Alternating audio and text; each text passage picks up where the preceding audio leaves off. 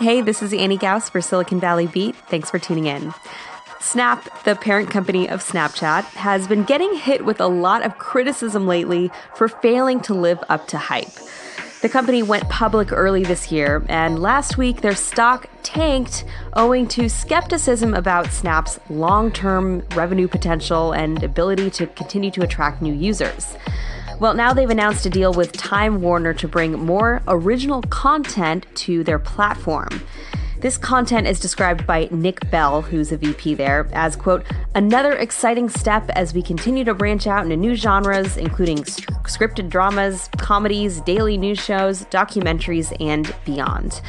The company's also said that this programming would grow to three original shows per day on the ephemeral messaging platform. These are, by the way, three to five minute shows exclusively on Snap, and they already do do some of these. Anyway, the deal is supposedly worth about $100 million, and Snap is keeping 50% of ad revenue from these shows.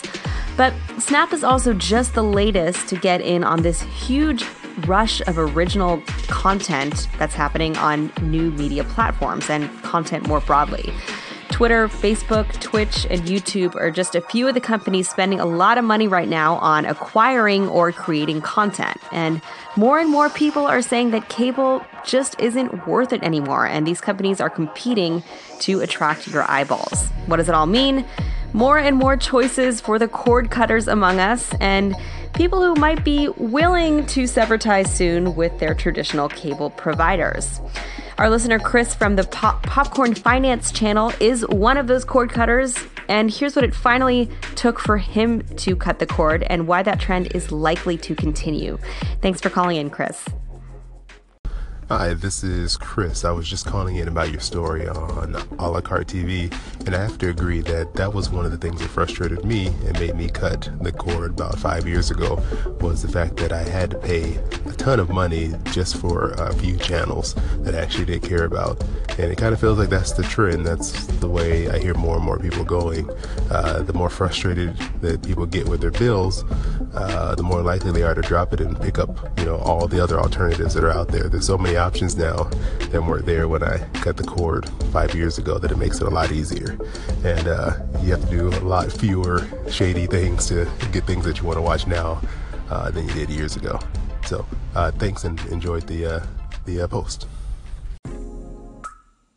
It's well known that Silicon Valley has a pretty major problem with housing. And when companies grow, where are their employees supposed to live when it's already so bad? It's one of the most controversial issues here, and lately, some big companies have been taking matters into their own hands when it comes to housing. Now, Alphabet is reportedly building prefab housing for its employees. According to the Wall Street Journal, they're spending 30 million to help bring modular housing near to their campus for 300 of their employees. This modular housing will be built by a company called Factory OS, which is a modular home startup, and Alphabet is buying the units from them and shipping them to the Bay Area. The apartments will cost money, but the idea is that the rents will be lower than the market rate for other apartments in the area for Alphabet employees. What do you think about this? Would you want to live in company housing, or is that too much alphabet time for you, potentially. Let me know your thoughts in a call in, would love to hear. In the meantime, employees of companies like Facebook and Twitter have complained that even with high salaries that come with many tech jobs, housing is just too tight and too expensive. Facebook has also pledged to build 1,500 units of housing for both employees and the general public nearby to its own campus. So, all of this touches on a related question that we talked about recently on the channel, which is this Are offices still even necessary when so many of us are working in the cloud for at least a lot of the time? Automattic, for example, the company behind WordPress, made some headlines lately for completely eliminating its San Francisco office in favor of remote work. On the other side of the coin, Ex Yahoo CEO Marissa Mayer once got a whole lot of flack a couple years ago for cracking down on remote work and requiring that employees come in. So, what's better? What's the right balance? I asked you guys what you thought about this. And here's a call in from Chizome on the pluses and minuses of office life. Thanks for the call in. Hi there. So, for me, this is kind of like, I don't know, in a sense that I do love having a physical office and I also do like the idea of working remotely. But here's the thing though. I think for the most part of the week, a physical office is nice because it makes you responsible. It keeps you on your feet. Like, you know, you have to be somewhere at like 9 o'clock in the morning and you need to get ready to go there. But if I was working remotely, I'm gonna be like, uh, let me just hit the snooze button a few more times. I will get the job done eventually. And then, you know, you find yourself rushing to get stuff done because there's nothing really um, holding you accountable in in the sense of the word. But again, working in a physical office, you get on time, you get stuff done. It's work. But I like the idea of having um, the opportunity to work remotely from time to time.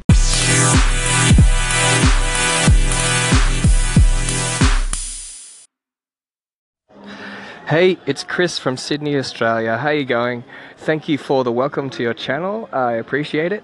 Uh, because I'm so far away, I'm a world away from Silicon Valley, um, I have trouble finding resources or accurate resources or uh, just great resources on what's happening in the tech world there. And I was wondering what your suggestions were for finding out the best and the latest in news. Uh, who are able to distribute that news quickly to us so we can keep up to date uh, immediately. Uh, any advice would help, and I'd really appreciate uh, an answer. Thank you, and keep up the good work.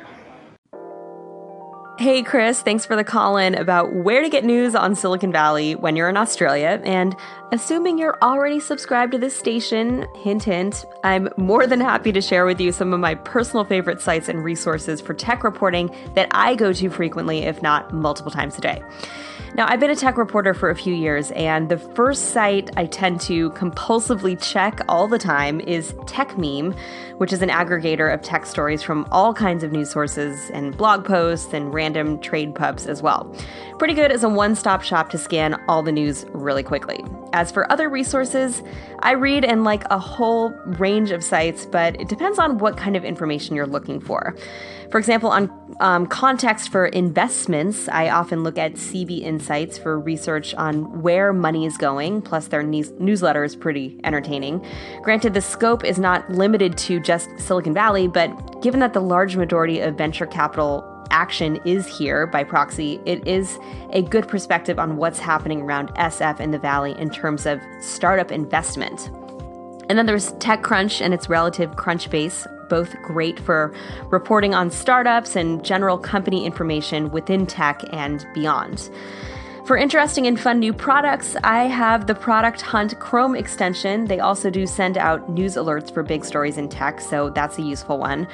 For tech slash business reporting, I think Bloomberg, Recode, Wall Street Journal are all great. There's many others that I could go on and on about. You'll probably find me referencing those in particular for reporting a lot on this channel if you happen to read the notes. And if you want to dig into some more forums, Hacker News is a forum for Y Combinator, and that's pretty popular. It's a mix of news and kind of Silicon Valley insider ish chatter from a lot of people who work in the industry. And of course, there's Twitter. It never hurts to follow the CEOs and other execs at the companies you're interested in following because if there's a significant announcement, chances are they'll be posting it there too. Again, just a few that jump to mind immediately. I hope that's what you're looking for. I hope that helps. Thank you again for taking the time to call in. And for all of you listening, hope you'll fave the station for more tech news and updates as fast as I personally can get them up. This is Annie Gauss. Stay tuned. Thanks for listening.